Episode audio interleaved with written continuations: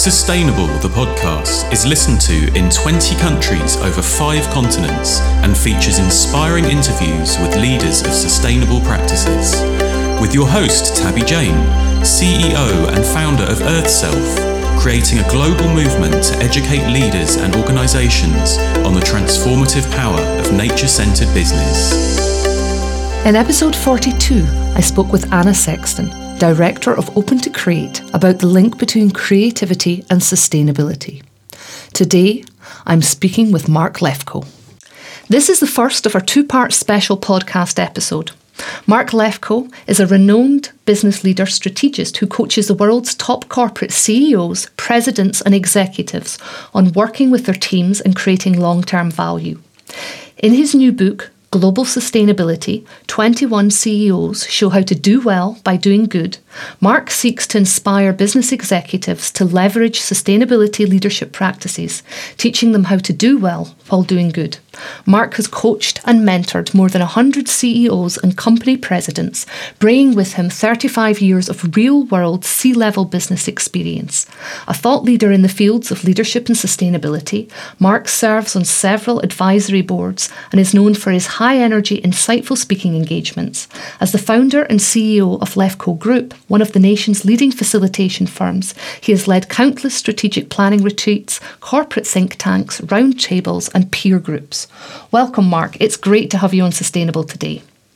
Thanks so much, Tabby. So, before we get in and talk about your book, let's talk about sustainability. So, why does sustainability mean more than going green? Well, Tabby, let me share with you what what my definition of sustainability is. Many mm-hmm. people, you know, all, that's the first question they ask is, you know, what does sustainability mean? And for me, sustainability means that that everyone has the resources and the environment to not only just survive, but to thrive now and on into the future. So, with that being said, many many people look at sustainability as just um, going green or um, or having this be about um, the climate change issues that exist. And I think it really expands beyond that. I think it it it expands to you know how do we end poverty? How do we focus on and fight inequality and injustice, and and also deal with the climate change. So all of those are key components in you know in being able to you know being able to focus on sustainability. Mm. And I like that because it, it's it's showing that everything is connected. Really, what you're saying there. And if we're looking at climate change, we also need to look at poverty and how the two interlink, and how helping one can also help the other.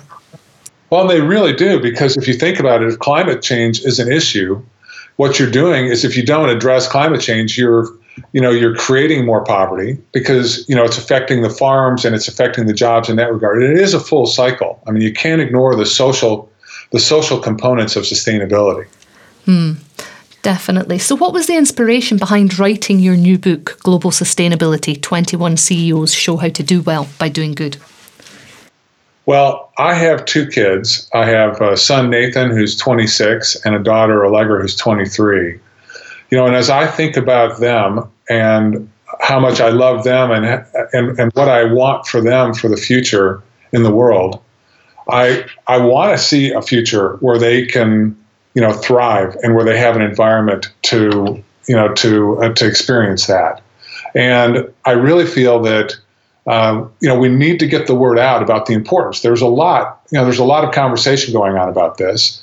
You know I, I'd say besides the kids, I was incredibly inspired when I came across the uh, United Nations Global Goals you know they had millennial goals and then they had uh, they had a, a, conference in 2015 on um, you know on the uh, sustainable development goals and there are 17 of them and when i really began to dive into those goals i i realized this it's, it's a wonderful formula for for the future and then i began to look at companies that were involved in supporting those goals and I decided that, that that those were going to be the companies and the CEOs that I was going to target for the book. Yeah. Yeah, and that's that, that, that's interesting because I mean I wanted to talk talk to you about this a bit later on in the interview because you're specifically looking for the, the, the interviews within the books to interview the CEOs who are supporting these goals. But I mean, why would you say is it essential for any organisation interested in sustainability to link to these goals? Well, I think the go- the goals really speak to uh, they really speak to the uh, the concept of sustainability, and and and uh, you know I, I felt in creating the context for the book and the approach for the book, it was important for for individuals to look at how how others are leading by example, and I really took a look at who are some of the leaders in in the business world around the world that are embracing these concepts of sustainability and and wound up selecting those as you know as the key interviewees and and how they're and, and I feature in in the book how they're you know some of the best practices that they're using to demonstrate sustainability leadership. Yeah. And I, I like that because I mean for me it's showing how do we find the people who are embracing sustainability and be inspired by it because sometimes I come across people who think that the sustainability agenda is kind of quite far behind where it really is and when we take a moment and look there's so many examples and they're growing of big companies who might not be we might not be aware of this in our day-to-day lives but they are embracing sustainability and really making a drive to embed it into the core of their organization. Yeah, and that's why I think it's exciting that this whole topic is getting a lot of attention. And many people are, you know, are coming forward. They're getting inspired. It's not only the big companies. You know, there's a lot of criticism about the big companies getting involved from a greenwashing standpoint. And they're just doing it for the promotion and the PR, and they're not really sincere in in how they're approaching uh, the the the their their sustainability initiatives. And you know, certainly there are some out there that are doing that, but the but there, there's so much attention being placed on this topic. The public's able to see through those that are doing it with sincerity and with you know with true true uh, intention and purity of heart, and those that are doing it for uh, for for just promotional purposes. Yeah, definitely. And I mean, why why doesn't it matter the reasons behind a company embracing global sustainability? Because I mean, you're saying we are focusing too much maybe on greenwashing, but does it matter people's motivations? Well, at, you know, at, at some point, you know, we have to start somewhere. You know, and I. I, I live in California and I hear some of the sayings that, that go on here. You know, there's there's a there's a saying in in Hollywood you know, where, where, where many times actors come and they fake it till they make it, you know, because they have to get some type of positive momentum going. And, you know, I, I think that companies are seeing that sustainability is, a, is an important topic. It's getting a lot of public attention. There's a concept called social license. And social license really means that, that a company or a business has an ability to operate in a community. And, um, and an example would be my wife is from Australia, and in Western Australia, there have been a number of Chinese coal companies that have wanted to come in and uh, and uh, and invest in coal companies in Western Australia, where where coal mining is very popular, and the communities are just not willing to allow them to do that because of the damage that is being done to the environment. And so those companies, while they are very well funded, have the resources and the interest and desire to bring commerce to the country, the community is not willing to give them social license because uh, they don't believe that it's they're going to be operating in a, in a sustainable fashion. Hmm. So I think it's really important uh, for people to get involved and uh, and and give it a you know, and give sustainability a try. And at some point, you gain momentum in your belief and commitment, and all of a sudden, it becomes part of your DNA. And and and you believe that you actually um, it was original thought, and now you've embraced it and you're sharing that concept with others. Yeah.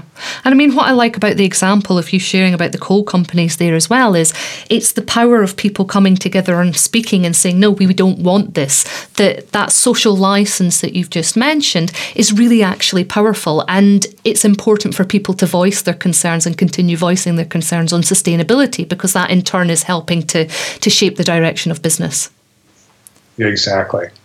So, in the book, you interviewed 21 CEOs of companies of various sizes. Now, some of these people included Richard Branson of Virgin, Blake Mycoskie of Tom's Shoes, Paul Polman of Unilever, and Walter Robb from Whole Food Market. So, what is their main motivation for embracing global sustainability? Well, I I, I believe, or I wouldn't have selected them, that all these CEOs are really good people and they're really wanting to, to do good things within their companies uh, and they want to do well by doing good. You know, they're entrepreneurs. They, they, they, it's important to them to serve their shareholders and make a profit. Uh, but all of these individuals have this intention, besides making a profit, that they want to do they want to do good um, for not only their stakeholders, but they want to do good for the people in their companies and they want to do good for the planet. Yeah. And out of all the people that you interviewed, I mean, I'm curious, who was the most inspiring? Was there one that stood out above anybody else? That's quite an interesting question to ask. Well, I have to say the, the person that stood out the most for me was uh, was Paul Polman, the CEO of Unilever. You know, he runs uh, he runs a huge company that operates in 190 countries. They've got a thousand brands. They have 250,000 employees, um, 150 billion in in, in revenues, um, and he is very committed and very sincere in his desire to to focus on sustainability in the world. And he has he's he's very well respected. I had the good fortune of meeting him uh, in London. Uh, we were supposed to spend 30 minutes together, and we spent two and a half hours together. Uh, I really had an opportunity to get to know Paul, and Paul really believes in this project. And Paul was really wonderful and instrumental in connecting me with many of the CEOs in the in the book that are running these global multinationals that are all part of coalitions that he's involved with, and he was one of the founders of the B Team, which is um, which is a uh, a collaboration and a coalition of a number of uh, global CEOs that are focused on, you know, what do we do with Plan B around sustainability? Paul's speaking at the World Economic Forum. Paul heads up so many committees and is just a tremendous inspiration for me.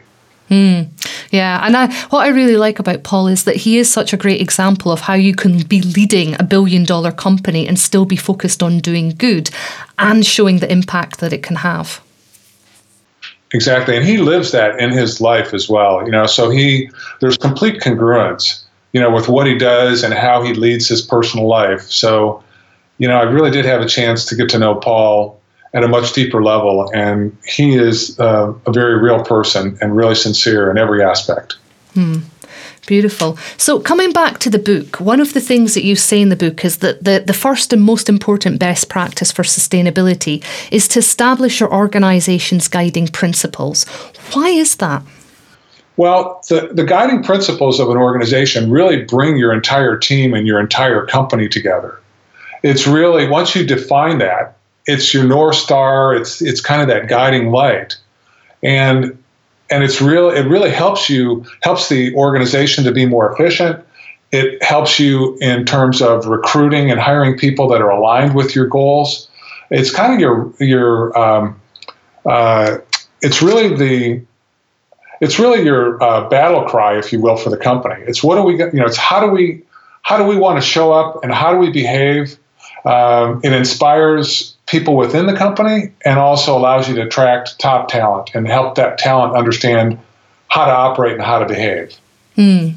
Yeah. So then, what advice would you have for anybody who's listening who wanted to more help in establishing their organization's guiding principles? How do you start this if you've never done it before?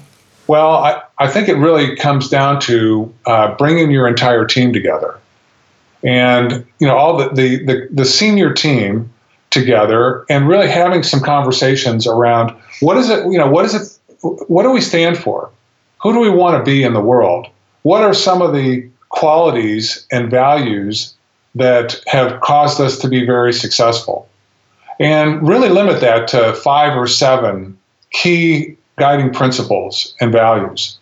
And then have the team really break up and identify um, what do those values mean? Like what does if it's trust or if it's collaboration what does that what does that really mean to the organization? And and you know it's not just a matter of identifying what those values or guiding principles are.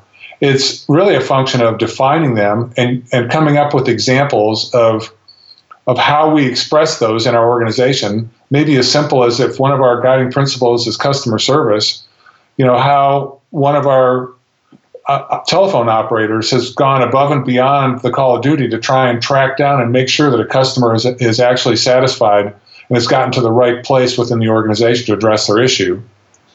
Uh, but beyond that, it's continuing to reinforce that within an organization.